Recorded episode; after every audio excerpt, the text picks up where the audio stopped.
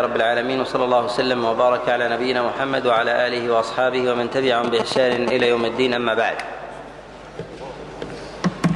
في قول المصنف رحمه الله: والبعث من بعد الموت حق، أشار المصنف رحمه الله إلى ما بعد الموت، وأول مراحل الآخرة هي حياة البرزخ التي تسبق البعث بعد موت الإنسان. وحياة البرزخ ينعم فيها الإنسان ويعذب، ولهذا يقول الله جل وعلا عن قوم فرعون: وفرعون النار يعرضون عليها غدوا وعشيا، يعني في الصباح وفي المساء في حياة البرزخ، ثم يأتيهم العذاب سرمديا يوم القيامة متى شاء الله عز وجل لهم بعثا. والعذاب والنعيم يكون في حياة البرزخ على الروح والجسد، فينعم الروح فينعم الجسد وتنعم الروح معه، ولكن قد تنعم الروح من غير جسد ولا ينعم الجسد من غير روح. وكذلك أيضا تعذب الروح مع الجسد، وتعذب الروح وحدها ولا يعذب الجسد بلا روح. والجسد بالنسبة للروح كالبدن بالنسبة للقميص، فإن القميص إذا نزعه الإنسان لم يتضرر باتساخه ولم يتضرر باحتراقه ولا يتألم بذلك لبعده عنه. كذلك أيضا بالنسبة للروح إذا انغمست في الجسد، والجسد إذا انغمس في اللباس فإنه يسوءه اتساخه ويلحقه ضرر احتراقه، ويلحق الجسد منفردا من غير قميص. كذلك أيضا بالنسبة للروح مع الجسد. ولهذا عقيدة أهل السنة والجماعة في حياة البرزخ هو تنعم الروح والجسد جميعا، وعقابهما جميعا، وعقاب الروح ونعيمها منفردة عن البدن. وأما بالنسبة لأهل الجنة كذلك أيضا فإن النعيم يكون للبدن وللروح معا. وكذلك أيضا بالنسبة لأهل النار في عذابهم بالنار.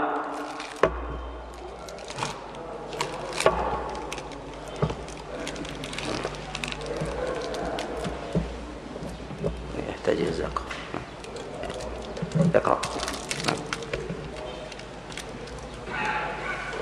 وأهل الكبائر في مشيئة الله عز وجل. هنا ذكر أهل الكبائر ولم يذكر أهل الكفر، لما تقدم من أن أهل الكفر قضى الله عز وجل فيهم أمره، والله جل وعلا يوجب على نفسه ما شاء. ومما أوجب الله جل وعلا على نفسه ألا يغفر لمن أشرك معه شيئا، إذن شاء الله عز وجل ألا يغفر لهم وقضي ذلك الأمر. وأما أهل الكبائر الذين يقعون في الكبيرة من الذنوب من القول أو الفعل، فإن الله سبحانه وتعالى يجعل أمرهم إليه، إن شاء عذبهم وإن شاء غفر لهم. وغفران الله جل وعلا لأهل الكبائر على نوعين: غفران الله عز وجل لأهل الكبائر بموجب منهم، وذلك على ما تقدم بالحسنات التي تمحو السيئات، أو بالمصائب التي يلحقها الله عز وجل بالعباد فيتسبب ذلك بشيء قام فيهم كفر الله عز وجل تلك الذنوب. وغفران من الله عز وجل بلا موجب من عباده، والموجب يجعله الله سبحانه وتعالى لا يجعله العبد، وذلك المشيئة المطلقة التي يعفو الله عز وجل بها عن عبد بعينه، لا لقيام شيء موجب منه، وذلك بإتيان بحسنات أو صبره على مصيبة أو دعاء غيره له فاستجابه الله جل وعلا. فلله مشيئة خارجة عن الأسباب القائمة في ذات الإنسان، فمردها إلى الله سبحانه وتعالى. نعم. ولا نكفر أهل القبلة بذنوبهم ونكل أسرارهم إلى الله عز وجل. وهنا ذكر أهل القبلة، يعني أنه قد ثبت إسلامهم قبل ذلك، وتحققنا من كونهم من أهل القبلة، فمن تحققنا من دخول إسلامه وإيمانه فلا نخرجه منه إلا ببينة، وذلك لحقه بثباته على الإيمان وعدم جواز أن يخرج منه إلا بيقين. ولهذا قال المصنف ولا نكفر أهل القبلة بذنوبهم. والله سبحانه وتعالى جعل الكفر والإيمان اسمين ليس لأحد أن ينزلهما إلا بأمر الله جل وعلا، فالله سبحانه وتعالى خلق العباد وجعلهم على صنفين، فمنكم كافر ومنكم مؤمن، لا يوجد في الدنيا إلا هذين، إما كافر أو مؤمن، فمن كان كافرا لا يدخل في الإيمان إلا بيقين، ومن كان مؤمنا لا يدخل في الكفر إلا بيقين. ويتكلم العلماء هنا على تكفير أهل القبلة، لأن إخراج المؤمن من الإيمان أعظم عند الله من إدخال الكافر إلى الإيمان، مع اختلاط الأمرين وشدتهما في الدين، إلا أن هذا أشد من ذاك، وذلك لأن الثاني وهو إخراج الكافر إلى الإيمان يلزم منه نجاة، والنجاة يلزم منها أن تسبق رحمة الله لغضبه. وأما بالنسبة لإخراج المؤمن من إيمانه إلى الكفر يلزم من ذلك عقاب، وكلا الأمرين لا بد فيهما من الاحتياط، لأن الأمر إلى الله، هو الذي خلقكم فمنكم كافر ومنكم مؤمن. وأما بالنسبة للمنافق فهل هو اسم ثالث فنقول مؤمن وكافر ومنافق؟ نقول المنافق إما أن يكون مؤمنا وإما أن يكون كافرا، ولكننا مأمورون بأن نأخذ بالظاهر، فحكم المنافق في الظاهر حكم أهل الإسلام، حكم أهل الإسلام. وإذا ثبت كفره الباطن وعلم الله عز وجل ذلك منه أخذه الله عز وجل بباطنه كافرا، ونؤاخذه نحن على ما ظهر منه على الإسلام، كما كان النبي صلى الله عليه وسلم يفعل ذلك مع المنافقين. ولهذا في قول المصنف ولا نكفر أهل القبلة بذنوبهم، يعني ما يقعون فيه من ذنوب. وقوله هنا ونكل سرائرهم إلى الله، السرائر هي الأمور الباطنة، فثمة سر وثمة جهر، نحن مؤاخذون بما نعلم ونرى، وأما البواطن فهي إلى الله سبحانه وتعالى.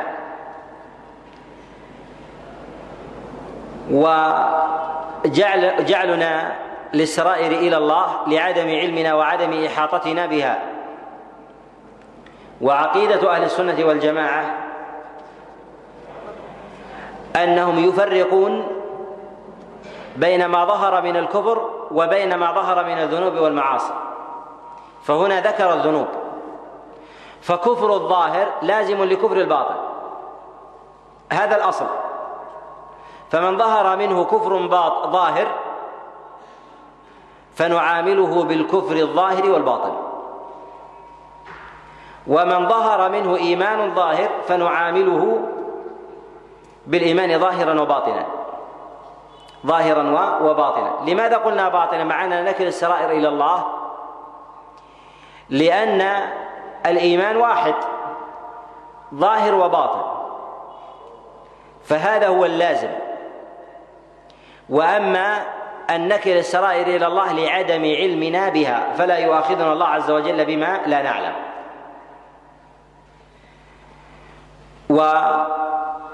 ونرجو لمن آمن ظاهرا وظهر لنا ذلك سلامة الباطن ونكل أمره إلى الله. ولهذا جعل الله عز وجل للنفاق علامات يعرف بها المنافق، وذلك بكراهة بعض الشعائر كالجهاد وعدم القيام للصلاة إلا كسالى وعدم ذكر الله إلا قليلا وغير ذلك من صفات المنافقين يعرف بها، ولكن لا نخرجه من الإيمان بهذه القرائن، لأن ثبوت الإيمان في ذلك عاكد.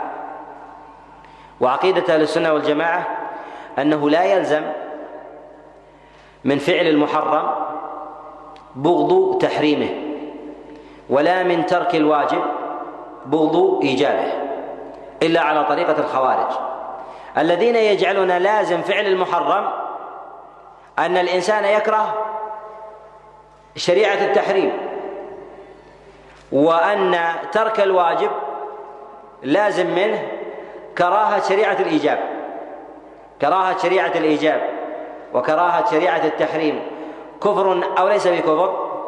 كفر.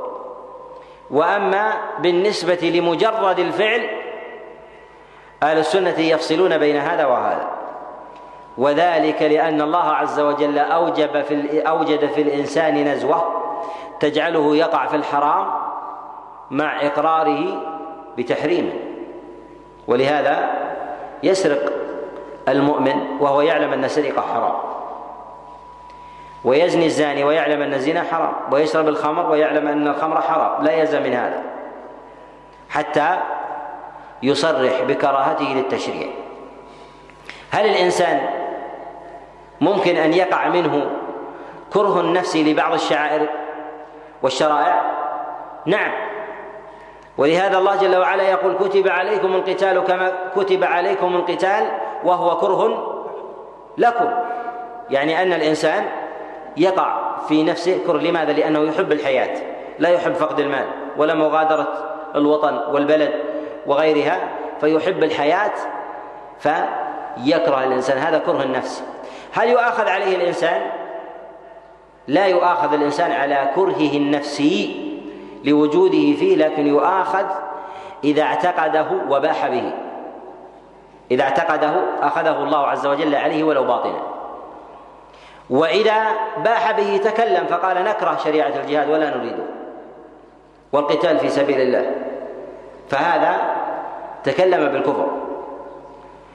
مثل ذلك كراهة المرأة أن يعدد عليها زوجها، هذا نفسي ولكن لا تؤاخذ على ذلك. لماذا؟ لأنه لا يلزم من هذا الكره النفسي كره التشريع، وذلك أن المرأة تسمع بأن زوج جارتها تزوج عليها ثانية ولا تتألم، لكن لو وقع عليها تألمت. لماذا؟ لأن الأمر نفسي. إذا كان الكره للتشريع وقع على أي أحد هو يكره ذات التشريع، ويكره ذات التشريع. وهذا أيضا في حال الإنسان، كما جاء النبي عليه الصلاة والسلام في بيان فضائل الأعمال قال وإسباب الوضوء على المكاره. الإنسان يكره أن يتوضأ في الشتاء البارد، لماذا؟ لأن فيه كلفة. قال على المكاره، يعني يتوضأ الإنسان وهو كاره. لا يستوي وضوء الشتاء عن وضوء الصيف، الإنسان يحب أن يتبرد ويتشوف وربما يتحين وقت الصلاة حتى يتبرد من الحر بالوضوء. وعند المكاره يكره في قيامه مع البرودة عند الفجر أن يتوضأ بماء بارد، هذا كره نفسي لا يؤاخذ عليه، كره نفسي لا يؤاخذ عليه. ولهذا عقيدة للسنة والجماعة أنهم يفرقون بين فعل المحرم وترك الواجب وبين كره تشريع الواجب والمحرم، تشريع الواجب والمحرم. أما الخوارج فيجعلون هذا لازم لهذا. نعم.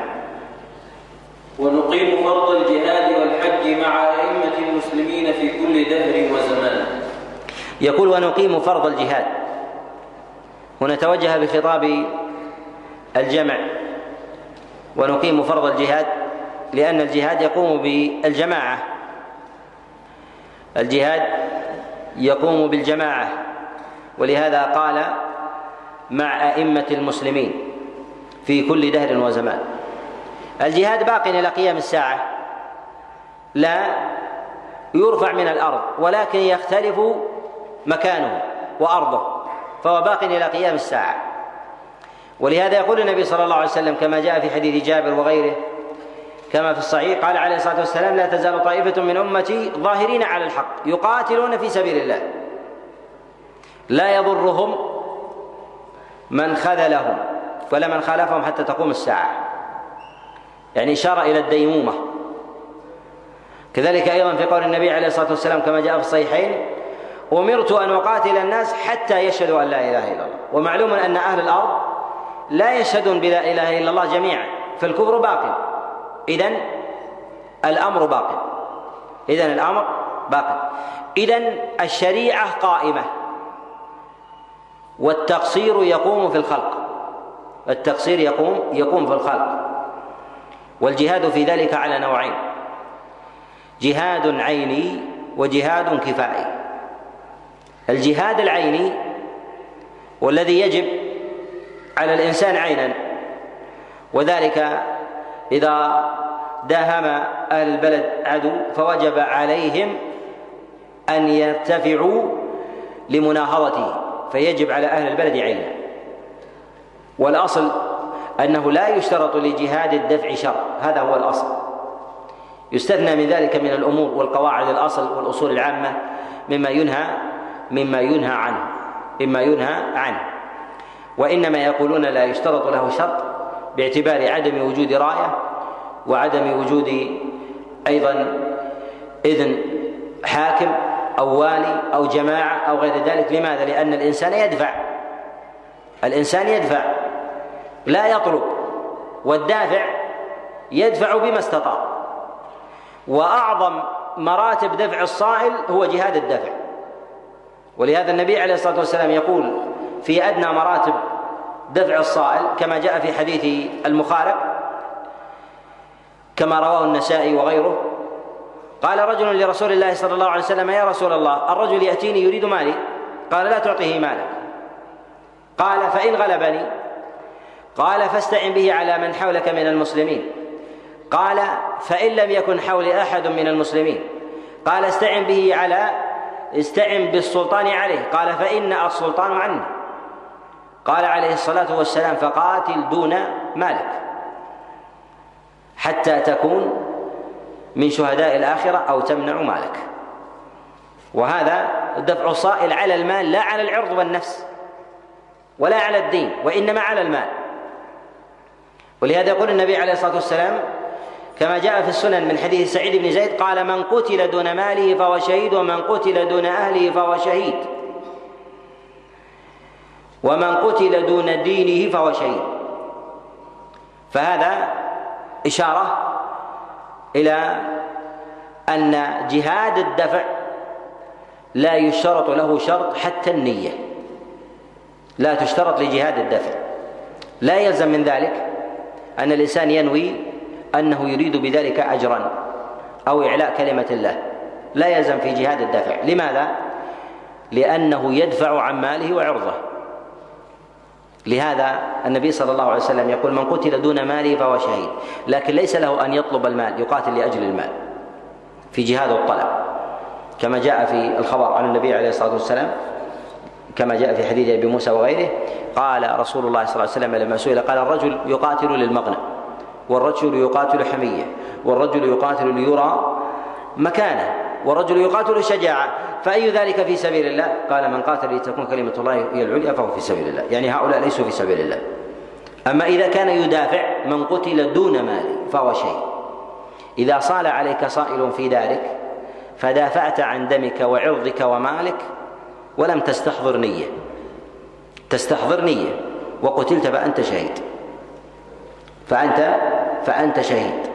كذلك أيضا حتى في باب الانتصار، إذا صال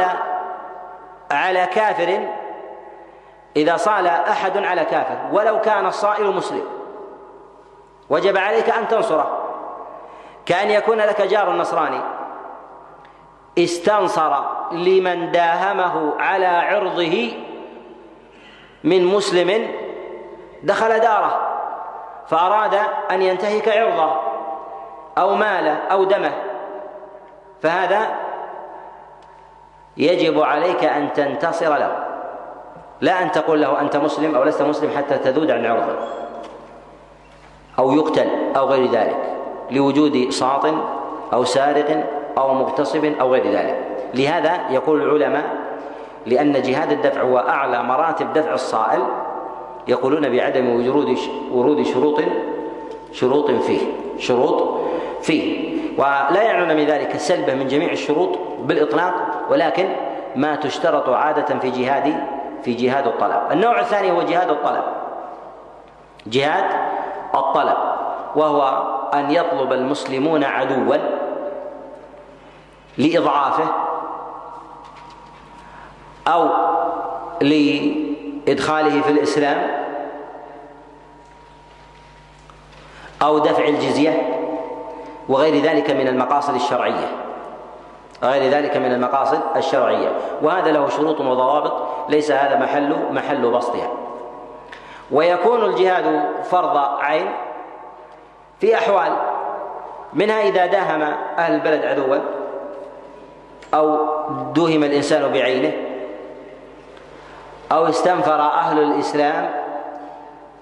استنفر أمير المسلمين المسلمين بأن ينفروا للقتال فوجب عليهم أن ينفروا، وإذا خص أحدا بعينه وجب عليه أن ينفر لأنه مأمور عينا في هذا.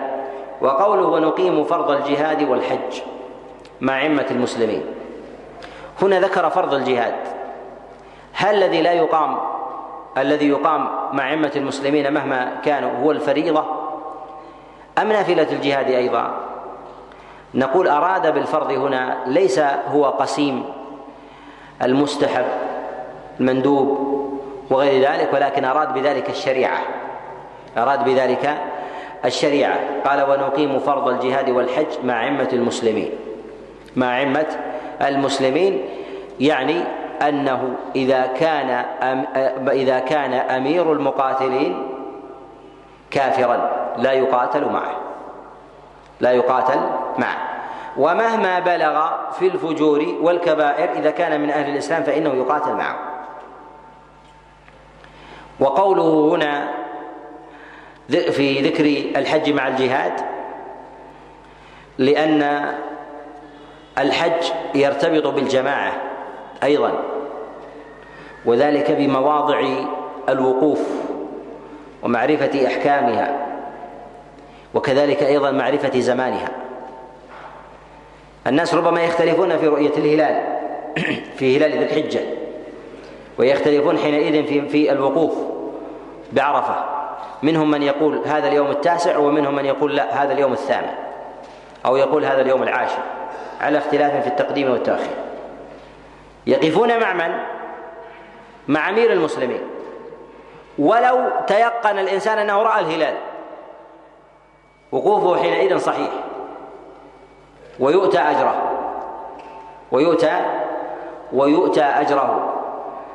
وقوله هنا في كل دهر وزمان إشارة إلى بقاء الجهاد وديمومته إلى قيام الساعة، وإلى أن يرث الله عز وجل الأرض ومن عليه. نعم.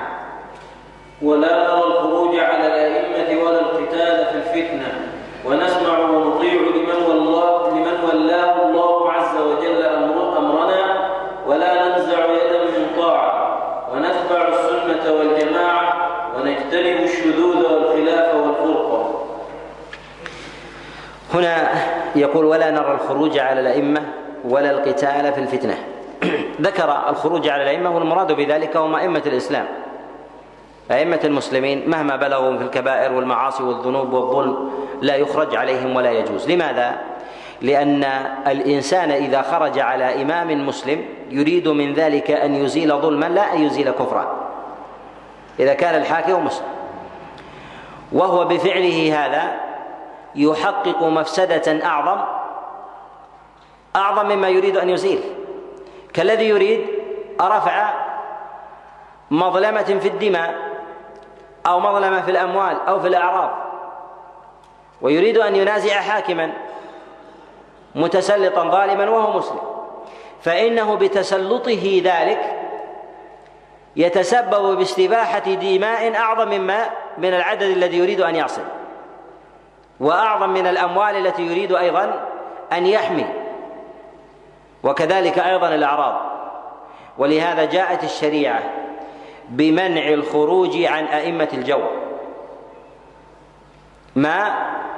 ما كانوا مسلمين، وذلك لأن المفاسد التي تتحقق في ذلك أعظم من المقاصد التي يريد الإنسان أن يحققها. ولهذا جاءت الشريعة بالنظر إلى المقاصد بعيدا عن الجزئيات، والشريعة إنما نهت عن الخروج عن أئمة الجور من المسلمين لا حبا في الحاكم ولا تمكينا له، وإنما دفعا لمفسدته، لأن الحاكم إذا تسلط وتمكن لا يزول إلا بمفاسد عظيمة وبتأليب على الناس وانتهاك لحرماته، انتصارا لنفسه واعتزازا أيضا وتكبرا على من بغى عليه، فيبطش ويبغي ويظلم. ولهذا مرد ذلك إلى العدل والإنصاف لا إلى حظوظ النفس، فربما يتمنى الإنسان زوال الحاكم، وتمنيه ذلك لا يعني أن يزيله وأن يخرج عليه، لأن الخروج على أئمة الجور من المسلمين محرم لمفاسده. ولو كان الأمر يرجع إلى الإنسان في ذاته نظرا أو نحو ذلك، فيضع الحاكم الأفضل بدون نزاع ونحو ذلك، فلو كان الأمر كذلك ما كانت هذه المسألة من مسائل البحث. وأما الحاكم إذا كان كافرا فالأصل في الخروج عليه الجواز ما لم يكن ثمة مفسدة أعظم، وذلك إذا أراد الناس أن يخرجوا على حاكم ليس بمسلم، وذلك لأنه ليس للمسلمين عليه بيعة، فالله عز وجل لا يجعل للكافرين على المؤمنين سبيل. وفي قول الله سبحانه وتعالى وأولي الأمر منكم ممن من المؤمنين لا من غيرهم، ولهذا ذكر منكم ما قال أولي الأمر فقط، وإنما ضبطهم وحدهم أن يكونوا من المسلمين. فإذا تولى حاكم على المسلمين ليس بمسلم فليس للإنسان أن يبايعه حاكما، ولكن ثمة مسائل، أولها الخروج على الحاكم غير المسلم، نقول الأصل فيه الجواز ما لم يكن ثمة مفسدة أعظم من ذلك. المفسدة التي هي أعظم أن تستأصل شوكة الذين ينازعونه، حينئذ لا أبقوا أنفسهم ولا أزالوا، وأيها أعظم وأولى أن يبقوا على خير وصلاح وتدرج في إصلاح مع وجود حاكم كافر، أم يزولوا مع وجوده؟ أن يبقوا مع وجوده، أن يبقوا مع وجوده. ولهذا جاءت الشريعة بتحقيق المصالح وتتميمها وتكميلها ودفع المفاسد وتقليلها، وأن لا يرجع ذلك إلى رغبة الإنسان وهواه، بل يرجع في ذلك إلى الحق والعدل والإنصاف،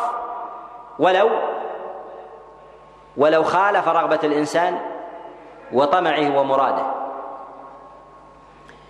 ولهذا كما أننا نقول ليس على المسلمين له بيعة، كذلك أيضا نقول لا يجوز الخروج عليه إذا كانت الحالة تلك، لا يجوز الخروج عليه إذا كانت الحالة تلك. وما حال الإنسان مع أمره ونهيه؟ نقول حال الإنسان مع أمره ونهيه يأتمر وينتهي بما يصلح أحوال الناس لا بما يصلح حال الحاكم. كيف هذا؟ نقول أمر الإنسان، أمر الحاكم الكافر على المسلمين على نوعين: نوع تستقيم به حياة الناس ويستقيم به أمره، يجب على الإنسان أن ينضبط بذلك وأن يأتمر بأمره وينتهي بنهيه، لا بيعة وإنما إصلاحا لأحوال الناس، وذلك كالانتظام بأنظمة المرور والشرط والعقود التجارية وأحوال البلديات وغير ذلك، لأنه لا تستقيم أحوال الأمة إلا بهذا. الثانية لا يأتمر بأمره ولا نهيه إذا كان الأمر يرجع إلى خاصة نفسه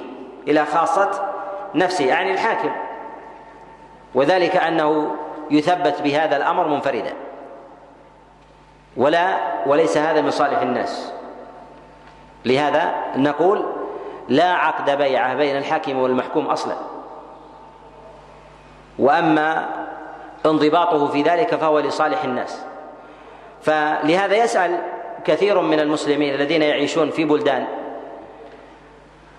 الحكام فيها كفار أصليون، مثلا بلدان أوروبا وغير ذلك يوجد فيها أقليات مئات الآلاف فيها هؤلاء ليس في عنقهم بيعا للحكام، لأن من يتولى هذه البلدان ليسوا من أهل الإسلام، ولا نجيز مثلا لأمثالهم لقلة عددهم أن تقوم أقلية 100,000 200,000 في قتال حاكم في بلد فيه 50 مليون أو 60 مليون. ألا تستأصل شوكتهم ويزالون ويبقى الحاكم على ما هو عليه. ولهذا يقال المفسدة في ذلك ظاهرة، وأما بالنسبة لانتظامهم بالنظام بما يصلح أحوال الناس فإنه يجب عليهم أن ينتظموا بذلك، وليس في عنقهم له بيعة، بل لا يجوز مبايعة الحاكم إذا كان كافرا. يقول هنا ولا نرى الخروج على الأئمة، ذكر الأئمة أي الأئمة السابقين في قوله هنا مع أئمة المسلمين، يعني مع الأئمة من المسلمين، فلا يخرج عليهم، فقيدهم هنا بالإسلام. ويظهر الإسلام بإقامة شريعة الإسلام، شريعة الإسلام بتحليل الحلال الذي أحله الله وتحريم الحرام الذي حرمه الله. ومن شرع شيئا فحرم الحلال وأحل الحرام القطعي فهذا جعل نفسه ندا من دون الله. ولهذا يقول الله جل وعلا في كتابه العظيم ولا يتخذ بعضنا بعضا أربابا من دون الله. المراد بهذا تعالوا يا أهل الكتاب إلينا أن لا نجعل واحدا منا يملك التشريع، وإنما يملكه الله سبحانه وتعالى. ولهذا جعل الله عز وجل التشريع إليه. وينبغي أن ننبه إلى مسألة تتعلق في جانب التشريع والحكم، أنه ينبغي أن ننتبه إلى صورتين: الصورة الأولى ويخلط فيها الطوائف في هذا. الصورة الأولى هي صورة التشريع، صورة التشريع وهو سن القوانين. سن القوانين هذا تشريع، هذا تشريع. ما قضى الله عز وجل فيه فهو إلى الله، وما تركه الله عز وجل أذن الله عز وجل للناس أن يشرعوا لأنفسهم ما يشاءون من أحوال ونظم، من نظم الحياة، البلديات، الصحة، الوظائف، تقسيم المدن، المحافظات، المدارس، سلالم التدريس، سلالم ومراتب الطلاب وغير ذلك، الرواتب وغير هذا من نظام الحياة. هذا مرده إلى ماذا؟ مرده إلى أحوال الناس، يجتمعون عليه ويضعون ما يشاءون ما لم يخالف في ذلك أصلا مستقرا في الشريعة. وإذا قضى الله عز وجل في شيء أمرا ليس للإنسان حاكما أو محكوما أن يتناوله بتشريع، فما حرم الله فهو الحرام، فإذا أحل ما حرم الله أو حرم ما أحل الله فقد وقع في التشريع من دون الله. وهذا الذي وصف الله عز وجل به اليهود والنصارى في قوله جل وعلا: اتخذوا أحبارهم ورهبانهم أربابا من دون الله. وبعض الناس يرى أن التشريع ليس شيئا في هذا الباب، إنما المراد بالعبودية هي نوع من التعبد وهو السجود والركوع والعبادة من الصلاة وغير ذلك. لا، أيضا التشريع عبادة، ولهذا يقول الله جل وعلا في كتابه العظيم: إن الحكم إلا لله أمر أن لا تعبدوا إلا إياه. جعل الحكم عبادة، جعل الحكم عبادة. الجهة الثانية العمل، العمل بالتشريع، يعني أنه شرع في بلد من البلدان شريعة الله عز وجل، ما أحله الله عز وجل فهو الحلال وما حرمه فهو الحرام، ثم وقع الإنسان في تقصير في التطبيق، في تقصير في التطبيق، لم يحرم حلالا ولم يحل حرام، لكنه خلى في التطبيق، أسقط الحد عن شارب خمر، تجاوز عن زان، قبل رشوة فأسقط الحد عن سارق وغير ذلك، مع ثبوت هذا الحكم في قانونه ونظامه. فهذه هي المسألة التي جاء عن السلف فيها الكفر دون كفر، الكفر دون كفر. وأما المسألة الأولى فليست هي موضع بحث في هذا الباب، وإنما هي كفر بإجماع المسلمين، كفر بإجماع المسلمين. وبعض الناس يجعل مسألة الكفر دون كفر في المسألة الأولى، مسألة التشريع. هل هذا سائغ وليس بسائغ؟ ليس بسائغ عند أي أحد من المسلمين، عند أي أحد من المسلمين. ولهذا ربط الله سبحانه وتعالى السمع والطاعة بمن شرع بتشريعه، كما في قوله عليه الصلاة والسلام: قال اسمعوا وأطيعوا وإن تأمر عليكم عبد حبشي يقوم بينكم بكتاب الله. فقيد الأمر بكتاب الله سبحانه وتعالى، ولم يطلق السمع والطاعة لكل آمر أو ناهي. وقوله ولا القتال في الفتنة، المراد بالفتنة هي الالتباس الحق بالباطل وعدم تمييز ذلك، فالإنسان يمتنع عن هذا. وهل إذا دعاه حاكم إلى القتال ورأى أن هذا القتال فتنة له أن يمتنع أو يطيع؟ نقول يمتنع، كما كان الصحابة عليهم رضوان الله تعالى فيما وقع وشجر بينهم عليهم رضوان الله تعالى امتنع فئام من الصحابة، وكانوا يدعون ويمتنعون. لماذا؟ لأنه قتال فتنة يرونه فيؤخذ بقوله فيما يراه إذا كان عالم، وإلا يستفتي أهل العلم ويقلد من يثق بعلمه ودينه. الأصل في الفتنة في لغة العرب هو الإحراق. إن الذين فتنوا المؤمنين والمؤمنات، يعني أحرقوهم في النار، في أصحاب الأخدود، فيفتن الذهب والفضة إذا أحرقا ثم تغير معدنهما، كذلك إذا أحرق الإنسان أو هدد بالحرق يظهر معدنه، هل هو صحيح بمن صحيح كما فعل في أصحاب الأخدود، دخلوا النار لشدة إيمانهم أم لا، فيظهر حينئذ قوة التصديق الموجود لديه في هذا الباب. إذن كل شدة تحدث تغيرا في الإنسان فهي فتنة. وإذا امتاز الحق من الباطل ليس بفتنة، ليست بفتنة. لهذا كثر استعمال الفتنة في لغة العرب وكذلك أيضا في اصطلاح الشارع على أحوال متنوعة. إنما أموالكم وأولادكم فتنة. وفي قول حذيفة بن اليمان عن رسول الله صلى الله عليه وسلم: فتنة الرجل في أهله وماله وولده تكفرها الصلاة والصيام والصدقة.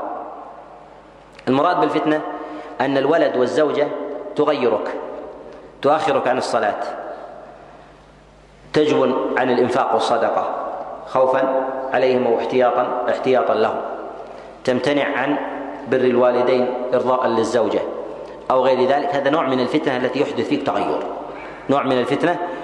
فيك تغير، فكل شيء أحدث تغيرا في الإنسان فهو فتنة.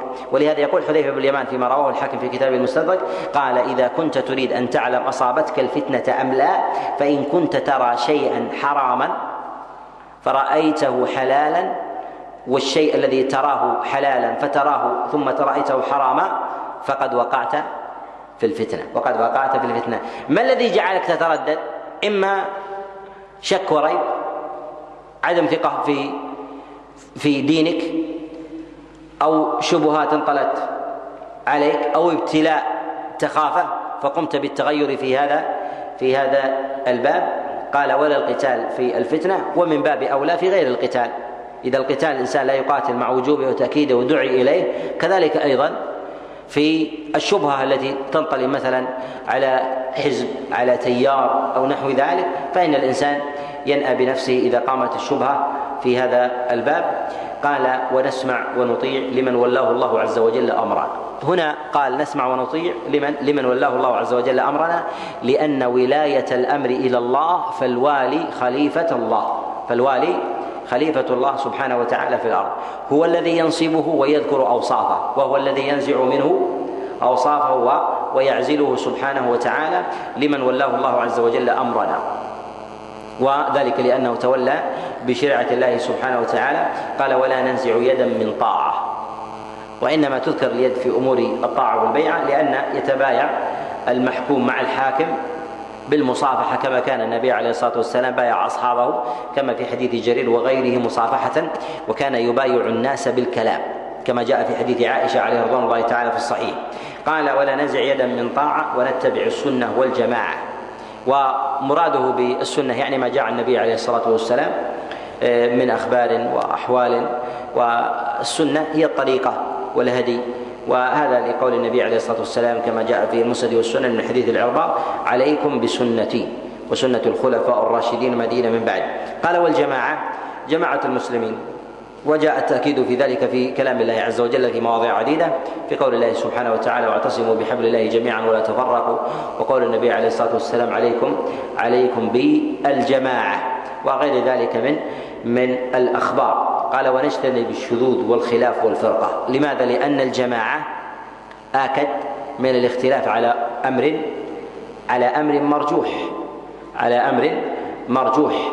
الجماعة مقصودة في ذاتها، ولكن إذا تمحض الحق وضوحا فرأى أن غيره باطل متمحض البطلان، فنقول: هل للإنسان أن يفرق الأمة على ذلك أم لا؟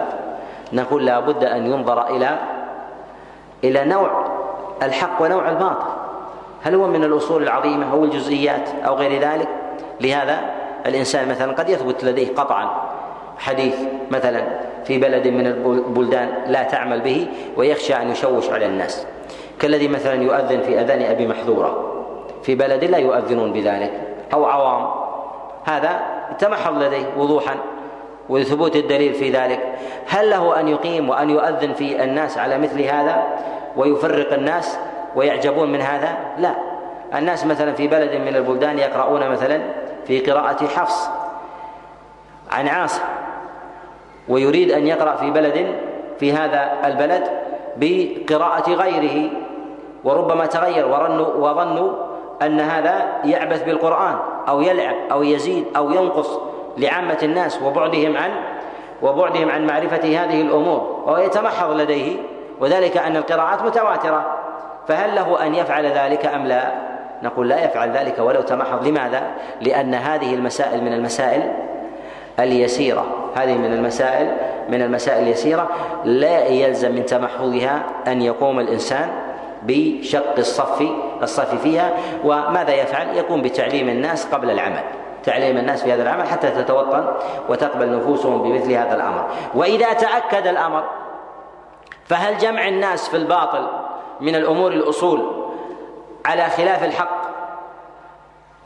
أولى من تفريقهم على الحق؟ نقول لا، تفريقهم على الحق أولى من اجتماعهم على الباطل، ولهذا النبي عليه الصلاة والسلام جاء إلى كفار قريش وهم مجتمعون ففرقهم بالحق. صالح جاء إلى قومه وهم مجتمعون فجعلهم فريقان يختصمون، جعلهم فريقين. ولهذا نقول إن الاختلاف على الحق أولى من الاجتماع على الباطل، هذا في الأصول، ما يتعلق في أمور الفروع ينظر فيه.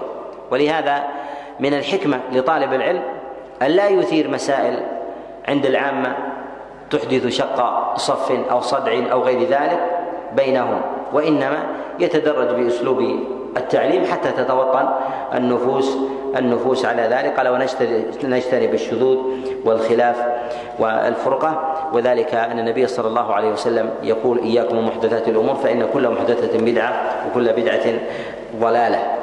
وهذا جاء أيضا في هذا الخبر قوله عليه الصلاة والسلام: ومن شد في النار، وذلك من خالف أمر الجماعة، كما في قول النبي عليه الصلاة والسلام أيضا في السنن من حديث أبي الدرداء قال عليه الصلاة والسلام: عليك بالجماعة فإنما يأكل الذئب من الغنم القاصية، تحذيرا من الشذوذ عن أمر جماعة المسلمين. نعم.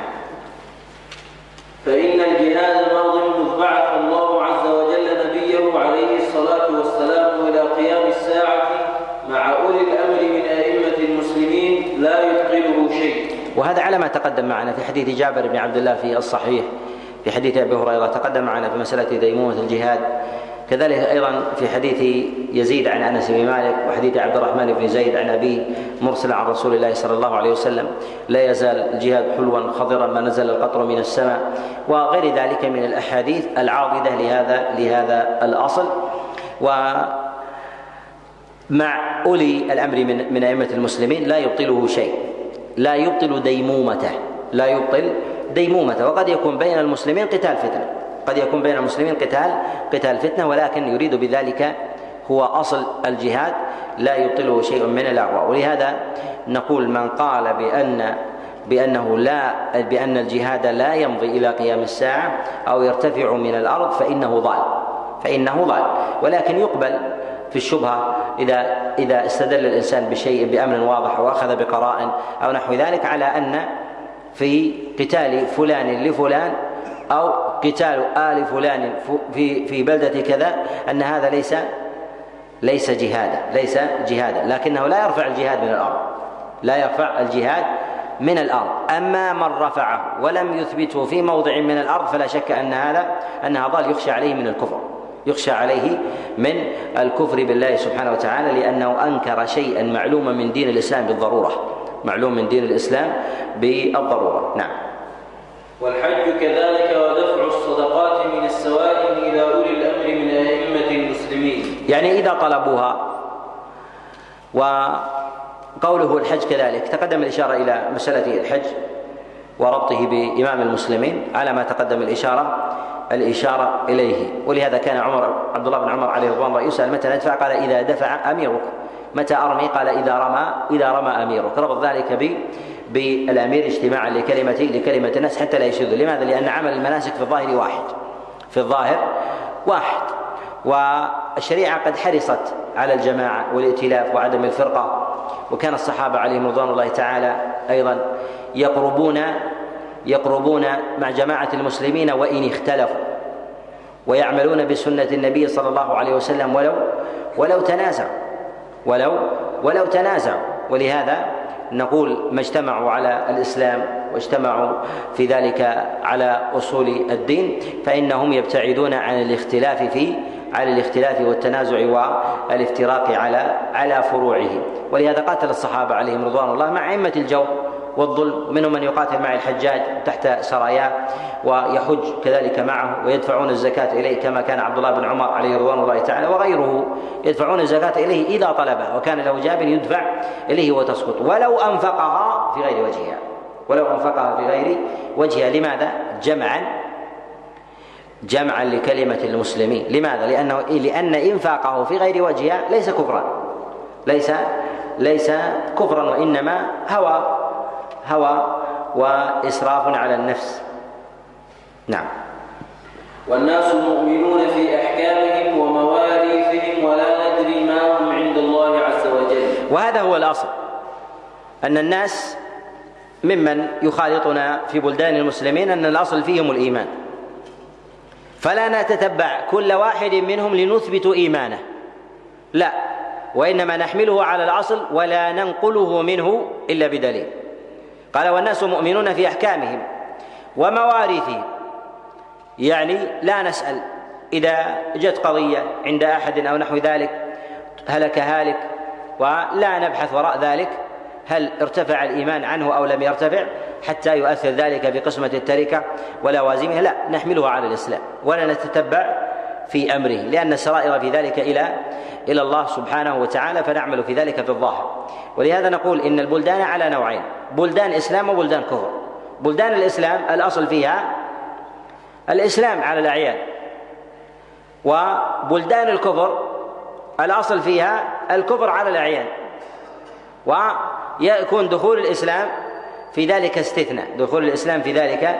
ذلك استثناء. ثمة صور نادرة في هذا، أن يكون مثلا في بلد من بلدان المسلمين من حمل اسم كذا فليس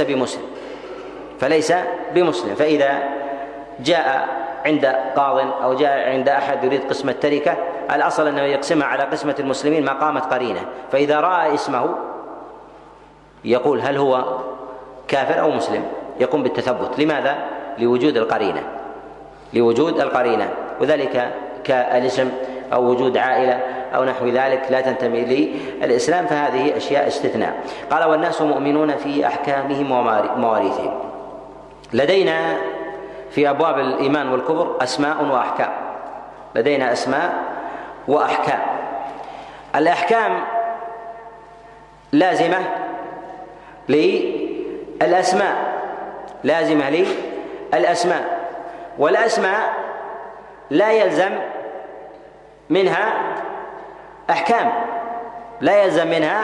أحكام بكل حال، وذلك أنه إذا حكمت على أحد بالكفر لا يلزم من ذلك أن تقوم بقتله أو أن تستبيح دمه أو عرضه أو غير ذلك، فهذا حكم زائد عن الاسم. ولكن ليس لك أن تقول إن فلان مسلم ثم تقوم باستباحة دمه، لأن الأصل أن الحكم لا بد من ورود الاسم معه. النبي صلى الله عليه وسلم يقول لا يحل دم امرئ مسلم إلا بإحدى ثلاث، كما جاء في حديث عبد الله بن مسعود وغيره. ولهذا نقول نثبت الأسماء على من ظهر منه موجبها، ونتبع الحكم إذا قامت الحجة عليه. وذلك إذا كان مثلا هناك شخص تلبس بالكفر، تراه هذا كافر لتلبسه بالكفر، لكن قد تقوم قرينة تحتاج في ذلك أن تنزل الحكم عليه، تقيم الحجة عليه. الذين يطوفون على القبور والأضرحة وغير ذلك في بلدان المسلمين ويسجدون لها من دون الله وينظرون ويسألونها من دون الله سبحانه وتعالى، هؤلاء مشركون، هؤلاء مشركون. لكن هل للإنسان أن ينزل عليهم حكم الله لمجرد نزول الاسم؟ لا، لا يلزم من ورود الاسم ورود الحكم حتى يكون موجب الحكم أيضا، حتى يكون موجب الحكم أيضا. وهذه مسألة تحتاج إلى تفصيل. نعم. فمن قال أنه مؤمن حقا فمن قال أنه عندكم كذا، ها؟ إنه فمن قال إنه مؤمن حقا فهو مبتدع، ومن قال هو مؤمن عند الله فهو من الكاذبين، ومن قال هو مؤمن بالله حقا فهو مصيب. وهنا في قوله فمن قال إنه مؤمن حقا فهو مبتدع، وذلك لأمرين: أن الإيمان حقيقة لا يعلمه إلا الله سبحانه وتعالى، كذلك أيضا فإن مقياس الإيمان هو مقياس الشريعة لا مقياس ذات الإنسان وتقييمه له، لأنه لو وكل الناس إلى نفوسهم وإلى آرائهم وأهوائهم لكان كل أحد يقول أنا مؤمن وانتهى الأمر.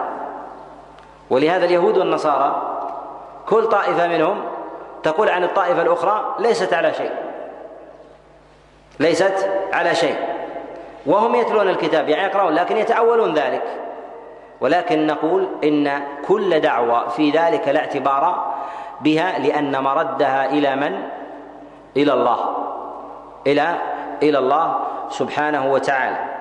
وقالت اليهود ليست النصارى على شيء، وقالت النصارى ليست اليهود على شيء، وهم يتلون الكتاب. وفي قول المصنف رحمه الله ومن قال هو مؤمن عند الله فهو من الكاذبين، وهنا أراد تنبيه على معنى، لأنه لا يعلم الإنسان منزلته لأسباب، منها أن الإنسان ينسى سيئته ويذكر حسنته فلا يعلم مقياس إيمانه، فإن الإيمان له منزلة ومرتبة وهي أعلى من الإسلام، والشيطان له مداخل على الإنسان أن يستحضر العمل الصالح في ذهنه وأمام عينيه حتى يعظم ويتواكل وينسى سيئاته. ولهذا أخبر النبي عليه الصلاة والسلام في مواضع كثيرة في أحاديث أن الإنسان يفاجأ يوم القيامة بعدد السيئات التي نسيها، يفعلها ونسيها وأحصاها الله سبحانه وتعالى.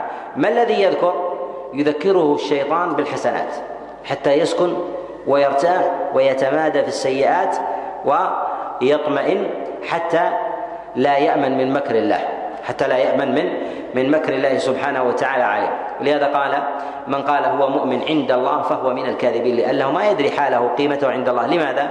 هل السبب في عمل الإنسان؟ الله عز وجل عدل، يعطيك على عملك، ولكن الخلل في ذلك أنك تجهل نفسك وتنسى أمرك، وتنسى أمرك. من جهة ماذا؟ من جهة منها أن تنسى العمل كله الماضي منه، ومنها أيضا أن تجهل قيمة العمل الذي فعلته. وأنت ربما تؤدي الصلاة، أديتها، لكن هل خشعت فيها؟ هل حضر قلبك فيها؟ ما هو مقدار القبول؟ وعشرها، ربعها، ثلثها، نصفها، ثلثيها، أكثر من ذلك أم أقل؟ ما مقدار هذا الأمر؟ الإنسان غالبا ينظر إلى الأمور الظاهرة، والله عز وجل كما جاء في حديث أبي هريرة لا ينظر إلى صوركم ولا إلى أجسامكم ولكن ينظر إلى القلوب التي في الصدور. هذه القلوب هي موضع الخداع والغرر عند الإنسان، عند الإنسان. لهذا الإنسان يجهل تقييم نفسه بنسيانه لما مضى من عمله وتقييمه لعمله الحاضر، لأنه ما يدري أمره. كذلك أيضا أن الإنسان ربما يغلب عليه هواه فيظلم ويظن أنه ليس بظالم. ولهذا يقول الله جل وعلا عن بعض الظالمين الذي يقع منه ظلم ويظن أنه على خير، قل هل أنبئكم بالأخسرين أعمالا الذين ضل سعيهم في الحياة الدنيا وهم يحسبون أنهم يحسنون صنعا، يظن أنه على خير. هذا الظن هو الذي يجعل بعض الناس يقول أنا مؤمن عند الله. أنت ما لا تعلم ما حالك عند الله، ما حالك عند الله. ربما كابرت لأجل الهوى فتظن أنك على حق وأنت على باطل. ولهذا قال ومن قال هو مؤمن بالله حقا فهو مصيب، مؤمن بالله حقا فهو مصيب، يعني يكل أمره على ما علم من أمره لا عند الله، لا من أمر الله، لأنه لا يعلم أمر الله سبحانه وتعالى إلا هو. يعني كقول الإنسان لا أعلم عن فلان إلا خيرا أو أحسبه كذلك، فهو يرجع إلى حسبانه. فإذا جاز شهادة الإنسان لغيره ممن خارج عنه فشهادته لنفسه عند نفسه فيما يعلمها منها لا عند الله، فهذا جائز من باب أولى، لأن غيره أخفى عليه. نعم. والمرجئة المبتدعة ضلال. وهذا على ما تقدم في مسائل الإرجاء، تقدم معنا بسط ذلك في مسألة الإيمان ومراتبهم، والإشكال في مسألة العمل. والإرجاء أخذ من أو اشتق من إنساء العمل وإرجائه، إنساء العمل وإرجائه وعدم إعطائه وزنه الحقيقي، كإرجاء الدين وإرجاء الأجل فيه. كذلك أيضا يرجى العمل ويفك عن القول والاعتقاد، عن القول والاعتقاد. نعم. والقدرية المبتدعة ضلال. يقول والقدرية المبتدعة ضلال. تقدم معنا أيضا الكلام عن القدرية ونفيهم للقدر والخلل أيضا في هذا الباب، وعلة هذا النفي تقدم الإشارة معنا إليه. نعم. فمن أنكر منهم أن الله عز وجل نعم. لا يعلم ما لم يكن قبل أن يكون فهو كافر. نعم. فمن أنكر منهم أن الله عز وجل لا يعلم ما لم يكن قبل أن يكون فهو كافر. وهذا إشارة إلى ما تقدم، إلى أن من نفى القدر يلزم منه أن ينفي العلم. ولهذا يقول الإمام الشافعي وكذلك الإمام أحمد أن القدرية يخاصمون بالعلم، فإذا نفوا العلم كفروا، وإن أثبتوه خصموا. إن أثبتوه كيف يعلم دقائق الأشياء فلم يقدرها إلا الذي رسمها سبحانه وتعالى، وذلك أنه يعلم في الماديات في نظر الإنسان أنه لا يعلم دقائق الأشياء إلا من وقف عليها ابتداء، ولله المثل الأعلى. ولهذا الإنسان أو الطبيب يجهل حال الإنسان في تركيبته. لماذا؟ لأنه ما خلقه. ولهذا الله عز وجل يقول ألا يعلم من خلق وهو اللطيف الخبير، يعلمه لأنه هو الذي خلقه وهو الذي قدره سبحانه وتعالى، وجعل أيضا له مقاديره وأحواله. ولهذا يخاصم القدرية في أمر العلم. نعم. وأن الجهمية كفار. يقول وأن الجهمية كفار وهم أتباع الجهم بن صفوان. تقدم أيضا معنا الإشارة إلى الجهمية وضلالهم أيضا في أبواب الأسماء والصفات، وضلالهم في جانب القدر، وأيضا في مسألة الحلول والاتحاد والنفي التمايز بين الخالق والمخلوق. نعم. وأن الرافضة رفضوا الإسلام. والرافضة نشأت ابتداء تشيعا وموالاة لأهل البيت، ثم بعد ذلك غلوا على ما تقدم الكلام عليه. أول ما بدأ التشيع في حب علي وتقديمه على عثمان، ثم أخذوا يقدمونه مرتبة وعتبة حتى وصلوا إلى تأليه. ولهذا نقول من إحكام الله عز وجل للشريعة أن الشيء الصحيح لا يمكن أن ينتقض إلى قيام الساعة والشيء الباطل لا بد أن يصطدم بشيء باطل ولو بعد قرن أو قرنين. ولهذا العقيدة الضالة يتناسخ فيها الضلال، والعقيدة الحق ثابتة لا تتغير.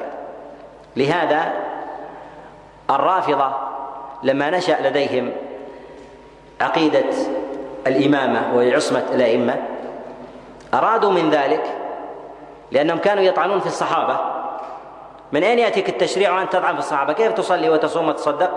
أوجدوا الأئمة المعصومين، لا بد من وسيط. أوجدوا الأئمة.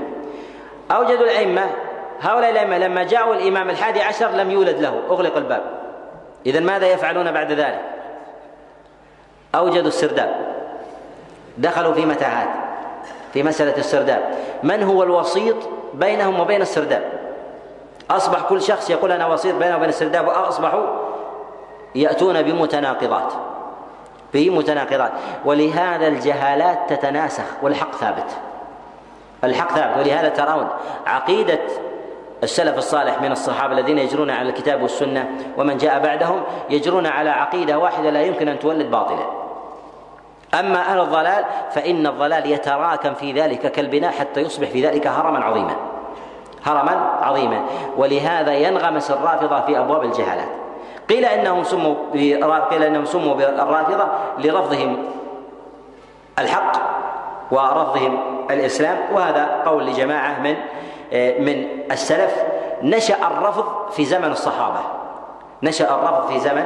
في زمن الصحابة عليهم رضوان الله تعالى، في خلافة علي بن أبي طالب عليه رضوان الله، وأول من قال به عبد الله بن سبأ، ثم تبع على هذا القول وغلوا في هذا الجانب. يقول وأن الرافضة رفضوا الإسلام، وذلك أن من رفض أصلا من أصوله رفضه كله، ولو آمن ببعض شعائره أو ظواهره العامة فإن هذا لا ينفعه. نعم. والخوارج مراء. وهنا تقدم الكلام معنا فيما يتعلق في مسألة الخوارج، وذلك أنهم مراق من الحق، لما جاء عن رسول الله صلى الله عليه وسلم في الحديث قال يمرقون من الإسلام كما يمرق السهم من الرمية، يعني أنهم يدخلون في الإسلام ثم يخرجون منه ثم يرجعون إليه بسلاسة وسهولة. لماذا؟ لجهالة وطمأنينة بال فيه. ولهذا من أعظم مكر الله عز وجل على أهل الضلال أنه يتبع الضلال وهو سعيد بضلاله، ويتبع الغي وهو سعيد بغيه، ولهذا يخرج منه ويعود إليه بسرعة بلا تردد. الإنسان الوجل قلق لا يسرع، ولهذا تجدون في طبائع الناس أن الإنسان إذا أراد أن يذهب في سفر ونحو ذلك ولا يعرف الطريق، لا يدري كم المسافة التي يقطعها، ربما يتجاوز البلدة التي يريدها، يمشي الهوينة. لماذا؟ لأنه ينتظر أحد يسأل، شك لديه. أما الذي في ضلال ويسرع، دليل على ماذا؟ دليل على غاية في الجهل. ولهذا النبي صلى الله عليه وسلم يقول يمرقون من الإسلام كما يمرق السهم من الرمية، يعني سراعا. وفي هذا إشارة أيضا إلى معنى آخر، أن السهم هو الذي رمى بنفسه أو رمي به. أنهم يعيشون في التقليد أكثر من التحرك، يعيشون في دائرة التقليد، ويرمى بهم لا يرموا بأنفسهم. ولهذا أعظم بلية العقول التقليد، هي التي تضلها. ولهذا أكثر صراع أهل النار حجة الذين اتبعوا للذين اتبعوا، أن اتبعناكم في هذا الباطل. لهذا ينبغي للإنسان أن يسأل عن الحجج، يسأل عن البينات، يقف عندها. فإذا سمع قولا ما دليله من الكتاب والسنة، لأن الله عز وجل أوجد لك عقلا وأنزل كتابا بلسانك تفهمه لو أردت أن تفهم، وما ألزمك بأن تتبع الناس. وقد يتبع الإنسان إماما ويقلده، لكن لا بد من أصل يتكئ عليه أن هذا الرجل صادق، لأن الشريعة فيها جزء عظيم تسليم، ولكن تسليم لله سبحانه وتعالى. فتجعل هذا الإمام وهذا العالم بعد اختبار وسبر لحاله أنه من أهل الصدق، وأنه لا يفتري على الله ولا يقول إلا الحق في مسائل عريضة، لا حرج عليك أن تقلده في مسائل أخرى من غير اتباع. لماذا؟ لأنه تمحض لديك صدقا فيما عداها، فلم تسلم له تسليما تاما، ولم تنقد له انقيادا تاما. والخوارج هم الذين يكفرون بالكبيرة، ويلزم من ذلك أنهم يقاتلون أئمة الجور لأنهم كفروا بجورهم، فعظم أمرهم في الإسلام. لماذا؟ لعظم أثرهم، لعظم أثرهم في هذا. فلا يقرون ببيعة ولا يقرون بجماعة، لأنه ما من أحد إلا ويبلى بكبيرة، إلا ويبلى بكبيرة. حتى إن عند بعض متأخرين ممن يدون في الفقه أن من حلق لحيته كافر، لأن حلق اللحية يرون أنه كبيرة، فيلزم من ذلك الكفر، يلزم من ذلك الكفر. على هذا يتبعها من شروط، من مسائل النكاح ومسائل التوريث ومسائل الولاية ومسائل، كل هذا يدخل في هذا، في هذه الدائرة، وهذا ضلال مبين. ولهذا هذه المسألة في التكفير بالكبيرة لشدة لوازمه العامة والخاصة على الدين وعلى الدنيا، عظم فساد الخوارج على الإسلام وعلى دنيا المسلمين. نعم. ومن زعم أن القرآن مخلوق فهو كافر بالله العظيم كفرا ينقل عن الملة، ومن شك في كفره ممن يفهم فهو كافر. وهنا بعد أن ذكر المصنف في ابتداء هذه الرسالة أن القرآن كلام الله غير مخلوق، ذكر المصنف رحمه الله في هذا الموضع حكم من قال بأن القرآن مخلوق وليس بكلام الله سبحانه وتعالى. وأئمة السلف من التابعين وأتباعهم على أن من قال أن حرفا من القرآن مخلوق فهو كافر، لأن القرآن كلام الله وكلامه صفة من صفاته، والقول بخلق الصفة يؤدي إلى القول بخلق الخالق جل وعلا، وهذا ضلال مبين، إضافة إلى تكذيب ما تضمنه كلام الله سبحانه وتعالى من نسبة الأمر إليه. ولهذا نقول إن ما يزعمه بعض العقلانيين من أن هذه المسألة ينبغي ألا تعظم لأنها من الخلاف اللفظي، قال نحن نؤمن بما في كتاب الله من معاني وأحكام، فلماذا نعظم هذا الأمر ما فيه من أحكام نعمل به، سواء قلنا هو كلام الله وكان مخلوقا خلقه الله عز وجل وجل في الأرض. هذا يسلسل كثيرا من الباطل، منها نفي علو الله، نحن نعبد الله سواء أثبتنا علوه أو جعلناه في غيره من الأرض، ونحن نعبد الله عز وجل سواء قلنا سميعا أو بصيرا أو لم نثبت السمع والبصر، نعبده ونؤدي له هذه الصلوات.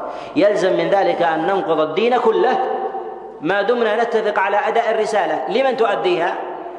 لأن الضلال في ذات الله أعظم من الضلال في العبادة التي تصرف لله، الضلال في ذات الله أعظم من الضلال في العبادة التي تصرف لذات الله، لأن ذلك الأمر يتعلق في ذات الله سبحانه وتعالى، وهو أعظم في التعدي.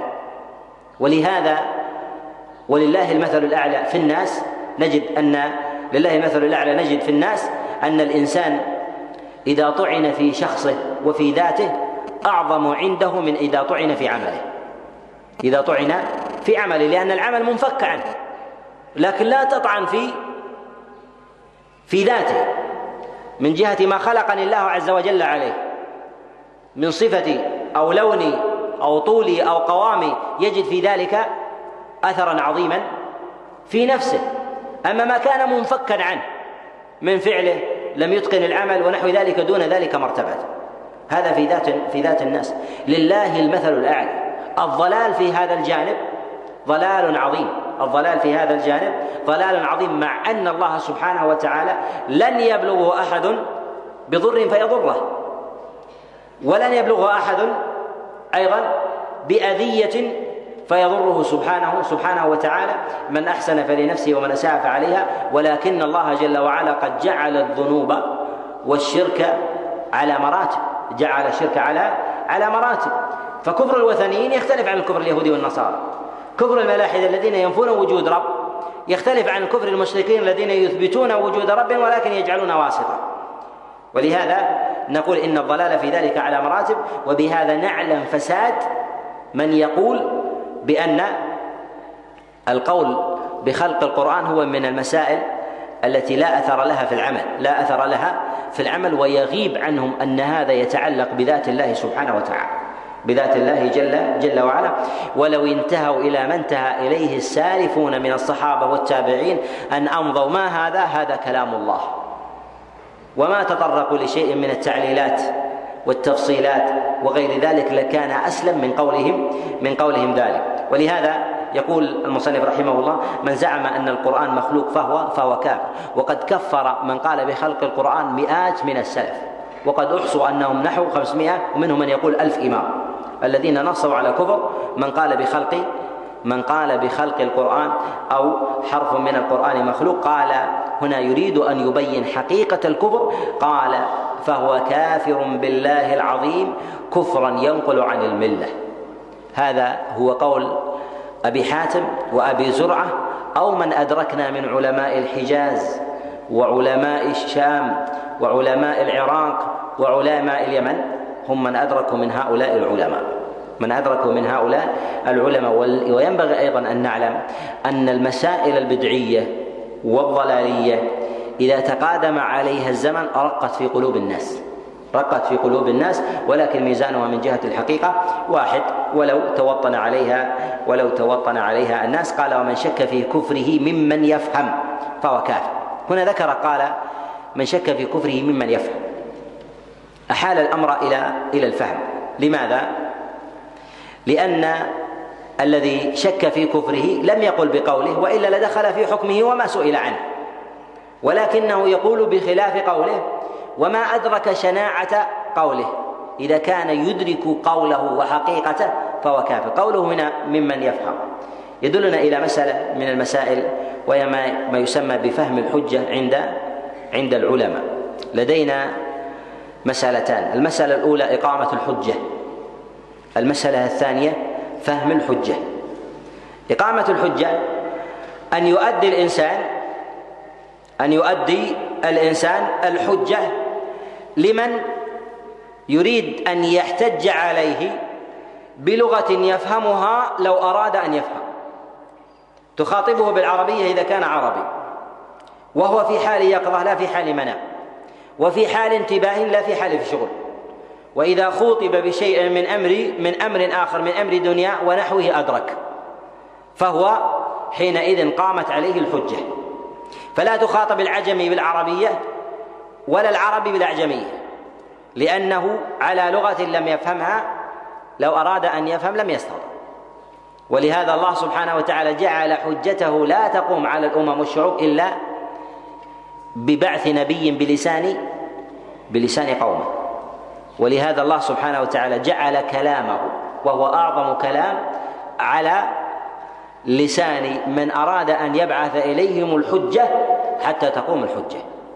كذلك أيضا بالنسبة للداعي إذا أراد أن يبلغ الحق، عليه أن يبلغ الحق بلغتهم التي يريد أن يقيم الحجة عليهم بها وهم يتكلمون بها. الثاني هو فهم الحجة.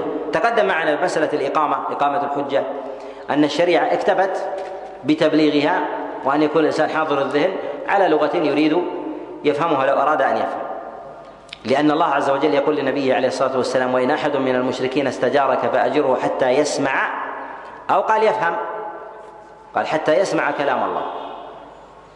الثاني هو الإفهام. لدينا في الشريعة ربط الإفهام بالأسماء والأحكام، وهل يلزم من ذلك تعطيل الشريعة للإفهام أم لا؟ الشريعة لم تعطل الإفهام، ولكنها فرقت بين إقامة الحجة وفهمها. فمن قامت عليه الحجة لا يلزم أن يعلن فهمه بها، لماذا؟ لأن فهم الحجة إحالة إلى باطن، والباطن إلى الله. لأن قوم شعيب ماذا كانوا يقولون؟ يقول ما فهمنا، ما نفقه كثيرا مما تقول، لا ندري هؤلاء فهموا أو لم يفهموا، سمعوا أو لم يسمعوا، سمعوا لكنهم لم يفهموا. يقول ما نفهم. إذن يبقى الإنسان تبلغه قل لا إله إلا الله يقول لم أفهم، ويبقى على هذا الأمر. هل يسقط الجهاد؟ يسقط الجهاد؟ لا يسقط. تقول له الزنا حرام، لماذا تقع في هذا الأمر؟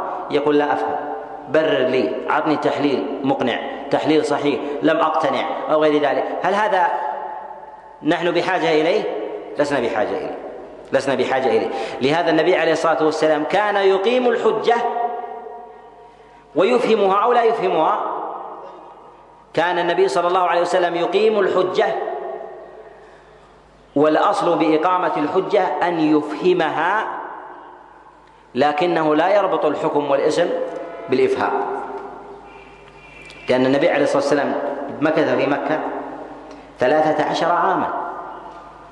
هل هو كلها لإقامة الحجة أم لإقامة الحجة والإفهام؟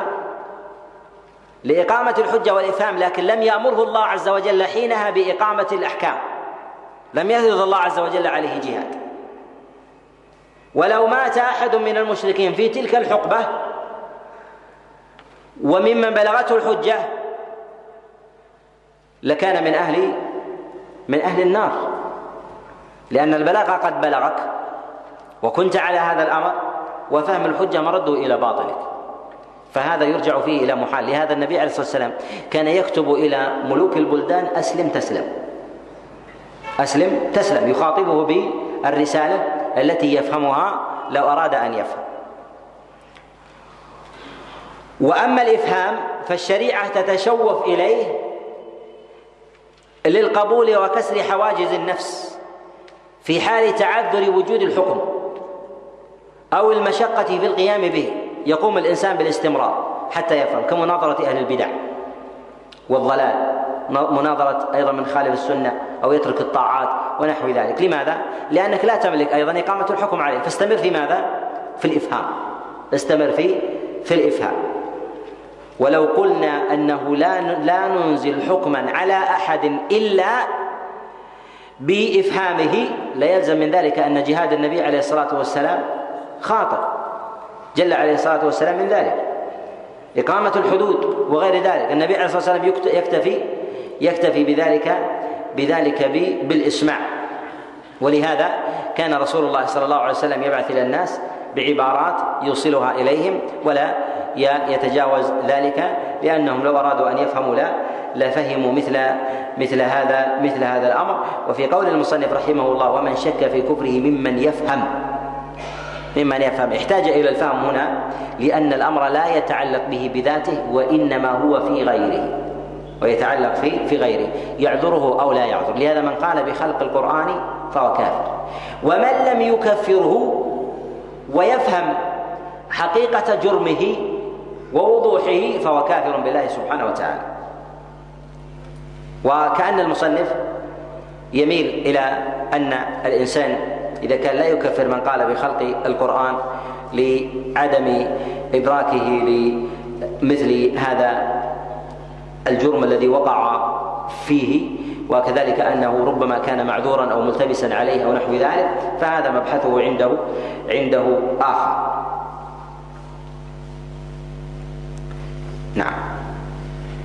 ومن شك في كلام الله عز وجل فوقف شاكا فيه يقول لا أدري مخلوق أو غير مخلوق فهو جهمي. وذلك أتباع الجهم بن صفوان الذين يقولون بخلق القرآن.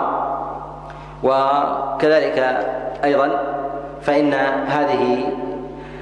هذا التردد يكفي فيه الكفر بكلام الله سبحانه وتعالى، أن الإنسان لم يكن متيقنا بحكم الله عز وجل وبيانه لهذه المسألة في كتابه. وذلك أن من تردد في شيء بينه الله كحال الإنسان الذي يقول لا أدري الزنا حرام أم حلال، الخمر حرام أم حلال. هذا خرج من القول بتحريمه وخرج من القول بإباحته، فبقي بين الأمرين. ومجرد الشك في ذلك جرم في ذاته، مجرد الشك في ذلك جرم. لماذا؟ لأن الله عز وجل قد بين حقيقته وأمره. نعم.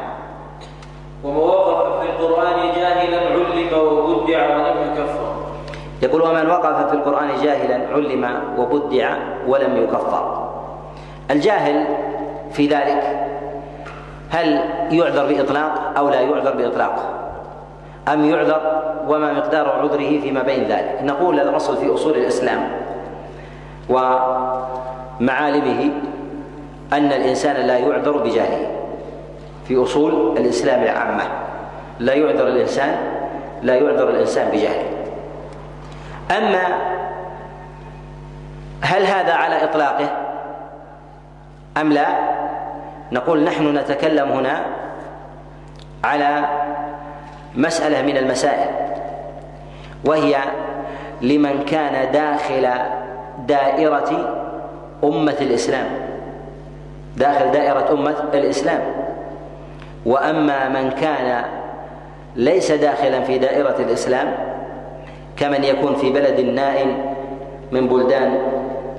من البلدان الشركية كالقرى البعيدة مثلا في أقاصي أفريقيا أو في القرى الهندية البعيدة حتى عن حواضر الهند في ذاتها، فضلا أن تكون بعيدة عن حواضر الإسلام فلا يصل إليها شيء، وهم على غير ملة من ملة الإسلام. هل هؤلاء نقول بأنهم ليسوا بمعذورين؟ نقول هؤلاء معذورون، لأنهم ما سمعوا بشيء يدعو إلى الإسلام حتى يتبعوا. وما هو المقدار في ذلك من مسألة العذر بالجهل وكيف يعذر؟ نقول العذر بالجهل ينظر فيه إلى ثلاث جهات. الجهة الأولى أن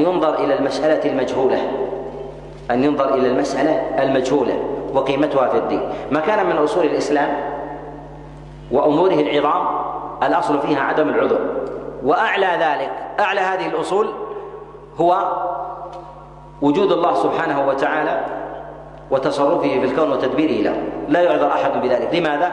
لأن هذا أقوى الأشياء في فطرة الإنسان، فضلا عن شرائعه سبحانه وتعالى، عن شرائع الله جل وعلا.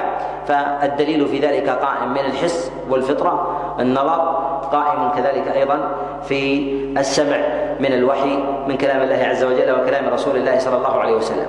فيلي بعد ذلك ما يتعلق بالرسل، رسل الله عز وجل، ما يتعلق أيضا بالأصول العظيمة التي شرع الله سبحانه وتعالى للناس من تحريم القتل وغير ذلك، هي على مراتب تذكر بحسبها. والأمر الثاني ما يتعلق بالفرعيات. ذكرنا الجهة الأولى هي المسألة المجهولة، لا نجعل مسائل الدين على مرتبة واحدة. المسألة المجهولة أصول كلية عامة وفرعيات، الفرعيات تختلف عن الأصليات. فالذي يجهل شريعة من الشرائع، مثلا يجهل العمرة ولا يعرف أحكامها ولا يدري عنها ولم يسمع بها، يختلف عن من يجهل الحج أو يجهل الصلوات الخمس، فإذا هي على مراتب. أو من يجهل ما دل عليه الدليل من الشرع والطبع، يختلف عن من يجهل شيء دل عليه الدليل من الشرع فقط، لأن ما دل عليه الدليل من الشرع والطبع أعظم عند الله، والعذر فيه أضيق حتى يعذر. وذلك مثل القتل هل هو بحاجة إلى نص سمعي أم الفطرة دالة عليه قبل أن يرد النص؟ الفطرة دالة عليه قبل أن يرد النص. ولهذا الملحد الوثني اليهودي والنصراني يعلمون بأن القتل مستقبح ومنبوذ ولا تستقيم الحياة به، فيعلمون أنه ممنوع، ولكن يختلفون في ردع القاتل.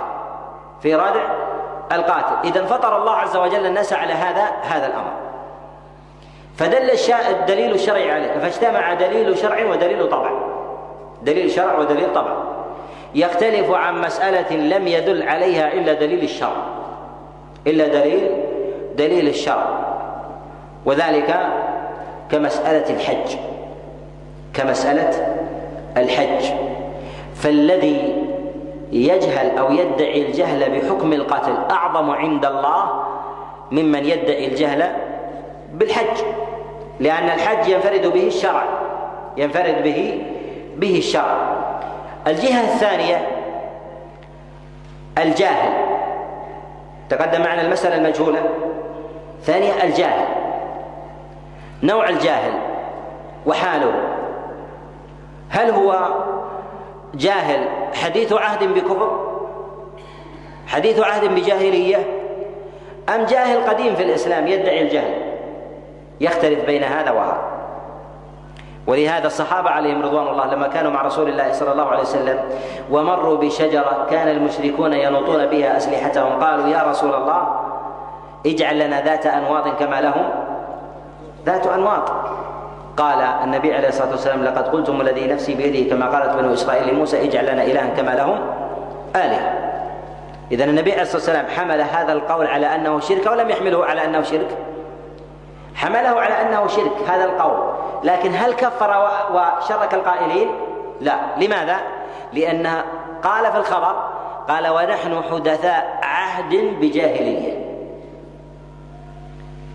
لهذا قد تتفق المسألة المجهولة ويختلف الحال وهي الجهة الثانية الجاهل، فنفرق بين جاهلين في مسألة واحدة. فلو أن إنسانا في المدينة بعد وفاة النبي عليه الصلاة والسلام من التابعين بعد استقرار الإسلام قال أريد ذات أنواط، هل يختلف عن الحالة الأولى أو لا يختلف؟ المسألة واحدة أو ليست بواحدة؟ هي واحدة. هذا الثاني لا نعذره والأول عذرنا، هذا لأنه في بيئة إسلام وذاك حديث عهد بجاهلية. نظير هذا أيضا لديك نصراني لم يعش في بلدان المسلمين حتى يعلم منهم أن الخمر حلال، وهو يتناول الخمر بناء على ما يعلمه من دينه، ثم دخل الإسلام فأصبح سكرانا في صبيحة الإسلام أو بعدها بيوم أو أيام، ثم احتج قال لم أعلم أن هذا محرم في الإسلام. ورجل آخر شرب الخمر معه وأصبح سكران وهو من أهل الإسلام، وكل منهم ادعى الجهل، أيهم يقبل وأيهم لا يقبل؟ يقبل حديث عهد بنصرانية ولا يقبل ذاك ولا يقبل هذا. الجهة الثالثة البلد التي وقع فيها الجهل، البلد التي وقع فيها الجهل، لدينا مسألة مجهولة ولدينا جاهل ولدينا بلد جهل فيها أو الأرض التي وقع فيها الجهل. جاهل في مكة يختلف عن جاهل في أفريقية أو في الهند أو في السند أو غير ذلك. لماذا؟ لأنه قريب موضع بموضع العلم فيسمع الناس ويتحدثون ويتقوم الناس بالمشاهدة، قطع العذر عليه. قد يقول قائل ألا يحتمل ولو 1% أنه جاهل في هذه المسألة الظاهرة؟ نقول يحتمل أنه 1% وربما 5% أنه فعلا ليس لديه علم، لكن لا نعذره. لماذا؟ لأنه هو الذي قصر في عدم رفع الجهل عن نفسه، لأن الله عز وجل أوجد الخلق لعبادته أم ليضربوا في الأرض لعبادته، فلماذا لم يستقصي بمعرفة أن الصلاة واجبة عليه وهو في موضع إيمان وبلد إسلام ثم يقول لا أدري أن الصلاة واجبة، أو لا أدري بأن الحج واجب، أو أنه ركن من أركان الإسلام؟ لا يعذر بهذا، ويعذر البعيد الناهي. لهذا نقول هذه الجهات إذا ضبطها الإنسان عرف وجوه الاختلاف في عدم العذر في موضع والعذر في موضع، وعدم العذر في فرد والعذر في فرد آخر، وعدم العذر في مسألة والعذر في مسألة أخرى. يعرف الإنسان هذه المواضع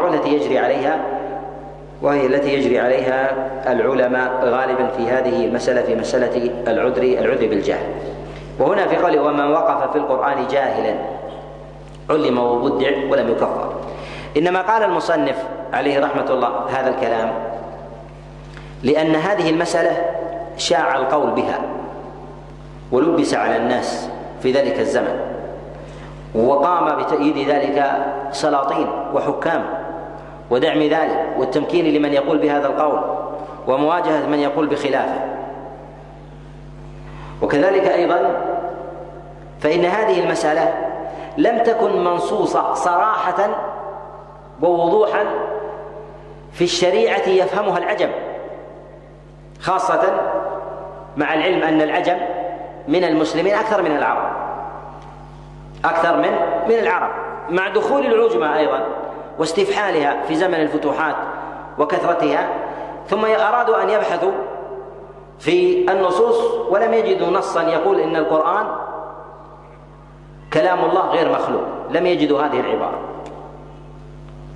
ويرونها مكتوبة في الأوراق وغير ذلك، فيلبس على بعض. وكأن المصنف رحمه الله جعل ابتداء الجهل بذلك عذر فتقام عليه الحجة فيرتفع حينئذ العذر، لأن هذه مما يقع فيها الجهل حال انتفاء القائمين بذلك والمعلمين لمثل هذا الحكم. فإذا كان في بلد يظهر فيها الجهل ويقل في ذلك العلم مع التباس المعاني في ذلك، فإن هذا مقياس من مقاييس اعتبار الجهل والعذر. نعم. ومن قال لفظي بالقرآن مخلوق فهو جهمي، أو القرآن بلفظي مخلوق فهو جهمي. وهذا من المسائل المولدة عن المسألة الأم، وهي القرآن مخلوق أو ليس بمخلوق. الذين قالوا بأن القرآن مخلوق لما وجهوا بالأدلة من الكتاب والسنة بأن القرآن كلام الله سبحانه وتعالى تكلم به على الحقيقة، أخذوا يولدون مسائل ويقولون، أو أناس يتوسطون ويقولون إن كلامي أو لفظي بالقرآن مخلوق.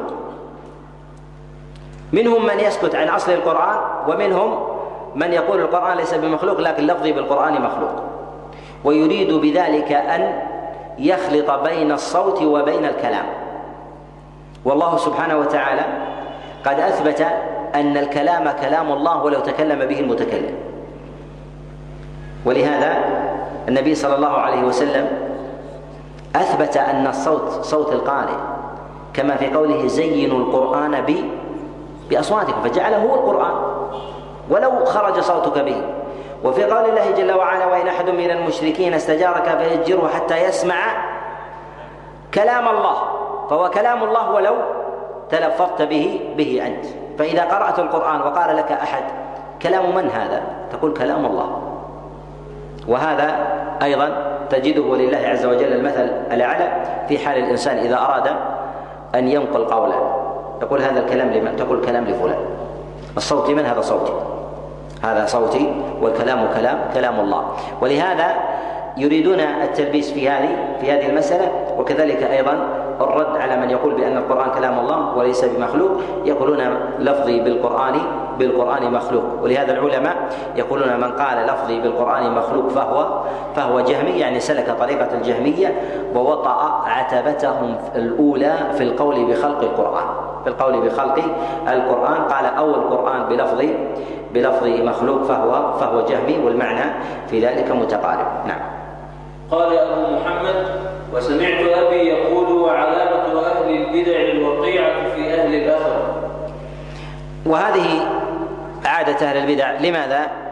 لأنهم لا يستطيعوا أن يقعوا في الأثر بعينه، فوقعوا في الحملة، كحال المنافقين لا يقعون في الوحي لأنه يكشف أمرهم وردتهم، فيقعون في الحملة وهم الصحابة. ولهذا كانوا يقولون ما رأينا مثل قرائنا هؤلاء، ما قالوا القرآن، ما رأينا مثل قرائنا هؤلاء. ولهذا من عادة أهل البدع أن يتوجهوا إلى رموز الإسلام، لا يتوجهوا إلى الإسلام ليسقطوا رمزية الإسلام ويسقطوا الحملة. وهذا ظاهر بالتوجه لأهل السنة وأهل الأثر وعلماء الإسلام. لماذا؟ لأنهم حملة الإسلام، فإذا سقط الحامل سقط تبعا له المحمول، وهذه قاعدة. فيشككون بهذه الطريقة، لأنهم اشتركوا بحمل السنة ثمة علماء في الشرق والغرب والشمال والجنوب، في الشام والعراق ومصر والحجاز وغيرها من بلدان المسلمين، ثمة علماء يدعون إلى الأثر. لماذا يصبونهم مع اختلاف بلدانهم؟ لم يجمعهم لون ولا عرق ولا لغة ولا نسب ولا حسب، ما اشتركوا إلا بالأثر.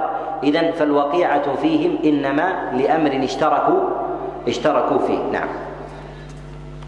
وعلامة الزنادقة تسميتهم أهل السنة حشوية، يريدون إبطال الآثار. وهذا على ما تقدم، سواء يصفونهم مثلا بالمجسمة أو الحشوية، وذلك لأنهم يثبتون الصفات لله سبحانه وتعالى على وجه الحقيقة، على وجه الحقيقة. لماذا؟ لأنهم إن أثبتوا تنقدح في أذهانهم لوازم هم هربوا منها، فعطلوا أسماء الله عز وجل. إذن عقيدتهم أثبتوها لأجل تشبيه. فإذا أثبت أهل السنة لله عز وجل الأسماء والصفات قالوا بلوازمهم التي فروا منها، وأهل الأثر لا يلتزمون بذلك. نعم. وعلامة الجهمية تسميتهم أهل السنة مشبهة، وعلامة القدرية تسميتهم أهل الأثر مجبرة. وهذا على ما تقدم معنا أن الطوائف في أبواب الأسماء والصفات ثلاثة: طرفان ووسط. الذين يغلون في الإثبات يقبحون أهل السنة في إثباتهم للصفات وعدم الأخذ باللوازم والاضطراد في ذلك والتوسع، والمعطلة يقعون فيهم لأخذهم في ظنهم بلوازم متوهمة، وهم لا يقولون بذلك، لا يميلون إلى لوازم غلاة المثبتة، ولا أيضا يعطلون كما يعطل أهل التعطيل في ذلك، وإنما يقفون وسطا امتثالا لقول الله جل وعلا: ليس كمثله شيء وهو السميع البصير. نعم. وعلامة المرجئة تسميتهم أهل السنة مخالفة ونقصا. وهذا هو على ما تقدم حتى في مسألة القدرية، في مسألة القدر، في لمزهم للسنة، لأنهم هربوا من ماذا؟ هربوا من أن يوصف الله عز وجل بالظلم، من أن يوصف الله سبحانه وتعالى في الظلم من المعتزلة وغيره. نفوا قدر الله عز وجل وجعلوا الإنسان يخلق أفعاله. ولهذا المعتزلة الذين يسلكون هذا الاعتقاد من أصولهم العدل. والسبب في ذلك أنهم يرون أن الله عز وجل لا يعذب أحدا وقد قدر عليه شيئا، فرفعوا القدر ليثبتوا العذاب. والطائفة الأخرى أثبتوا الجبر ونفوا العذاب. أهل السنة أثبتوا القدر وأثبتوا الثواب والعقاب وتوسطوا في ذلك، إذ جعلوا لله عز وجل مشيئة قاضية ماضية، وللإنسان مشيئة اختيار يختار فيها فعله وعليه يثاب ويعاقب. وعلامة الرافضة تسميتهم أهل السنة ناصبة ولا يلحق أهل السنة. وهذا كل طائفة تصف غيرها، وهذه الأوصاف والألقاب وكذلك أيضا التنابز بها ينبغي ألا يرد صاحب الحق عن الحق الذي هو عليه، عن الحق الذي هو عليه. وهذه أمارات يذكرها المصنف ربما تتغير من زمن إلى زمن، أو تتولد أو تتنوع بمسائل حادثة. لهذا نوع توطين إذا وصف السلف بأمثال هذه الأوصاف مع جلالتهم وعلو فضلهم، وصفهم غيرهم بأوصاف مذمة، فإن أتباعهم سيسلكون هذا الطريق في كل مسألة متجددة، يصفون بالذم أو التقصير أو التقبيح أو غير ذلك، أو الوصف مثلا بالإرهاب أو غير هذا من الأوصاف التي تلحق المسلمين. لهذا نقول ينبغي للإنسان في هذا أن يلزم الحق، وألا يتأثر بكل وصف يوصف به، فلا يدفعه إلى قول أو فعل من هذا الباب، لا يدفعه إلى قول أو فعل في هذا الباب، وإنما يلزم الدليل كتابا وسنة، لا يجازف لأجل مدح المادحين ولا يحجم لذم الذامين، وإنما يعتدل لأن الله عز وجل سائله عن قوله وعمله واعتقاده. نعم. ولا يلحق أهل السنة إلا اسم واحد ويستحيل أن تجمعهم هذه الأسماء. نعم، وذلك أن أهل السنة هم أهل الإسلام الذين كانوا على ما كان عليه رسول الله صلى الله عليه وسلم، كما جاء في حديث أبي هريرة وغيره لما سئل النبي عليه الصلاة والسلام عن الطائفة الناجية المنصورة قال: من كان على مثل ما أنا عليه اليوم وأصحابي، من كان مثل ما أنا عليه اليوم وأصحابي. فكان هذا من تمسك بذلك فهو موصوف بالنجاة وموصوف بالنصر وهو موصوف أيضا بالسنة والاتباع والاقتداء. أما قول المصنف هنا أن اتحاد أوصاف الذم لهم من عدة طوائف دليل على كذبها، دليل على كذبها، وأن بعضهم يكذب بعضا. نعم. قال أبو محمد: وسمعت أبي وأبا زرعة يأمران بهجران أهل الزيغ والبدع يغلظان في ذلك أشد التغليظ، وينكران وضع الكتب برأي في غير آثار، وينهيان عن مجالسة أهل الكلام والنظر في كتب المتكلمين، ويقولان لا يفلح صاحب كلام أبدا. ومسألة الهجر المراد بذلك الهجر والمفارقة، ومنه الهجرة مفارقة بلد الكفر إلى بلد الإيمان. والله سبحانه وتعالى نهى عن القعود في مجلس يخاض فيه في آيات الله سبحانه وتعالى، وذلك لأمور، منها أن السكوت إقرار وهذا مشاركة بالإثم والعدوان، منها أن الإنسان يتأثر ولو مع طول ميراث إذا على الباطل الذي يسمعه فيتأثر بسمعه حتى يألف. فأراد الله عز وجل أن يصون الإنسان الحق الذي معه بمفارقته بذلك. أما بالنسبة للمهاجرة حتى لو لم يسمع الباطل في مجالسة الباطل نقول إذا قصد إصلاحا يرجع في ذلك إلى المصلحة، لأن الإنسان لا يمكن أن يدعو أحدا إلا ويخالطه، أن يجالسه بتدريسه بتعليمه بإقامة الحجة عليه ببيانها. نقول إذا رام قبولا من ذلك بإنصاف وعدل بلا هوى فلا حرج عليه أن يخالطه لتعليمه ودفع الشبهة عنه. وإذا علم أنه إن قاطعه أنه سيزداد عنادا ومفسدة في ذلك فإنه يصل ويتألف قلبه، كما كان النبي عليه الصلاة والسلام ربما يتألف بعض المنافقين ويتألف أيضا بعض من يخالفه عليه الصلاة والسلام في هذا. وربما أيضا تعامل النبي عليه الصلاة والسلام مع بعض المخالفين من اليهود وغيرهم ببيع أو شراء أو رهن أو غير ذلك، هذا ليربط في ذلك بمصالحه وأحواله. والأصل في العلاقة بأهل البدع الهجران، وذلك لأن أهل البدع يخشى على الإسلام منهم. لماذا؟ لأنهم في داخل دائرة الإسلام ويخشى على الإسلام من تلبيسهم، بخلاف العدو البين كاليهود والنصارى وغيرهم أو الوثنيين أو الملاحدة أو غير ذلك. لماذا؟ لأنهم خارج دائرة الإسلام فلا يخشى من تأثره أهل الإسلام بهم لشدة المفارقة في ذلك. وإن كان الأصل في مسألة المخالطة الاشتراك في هذا الباب، ولكن الخطورة في هذا على مراتب. نعم. قال أبو محمد: وفيه أقول أنا. وهنا في قول المصنف رحمه الله: وينهيان عن مجالسة أهل الكلام والنظر في كتب المتكلمين ويقولان لا يفلح صاحب كلام أبدا، لأن الكلام يعتمد على الفلسفة والنظر تعتمد على قوة إدراك الإنسان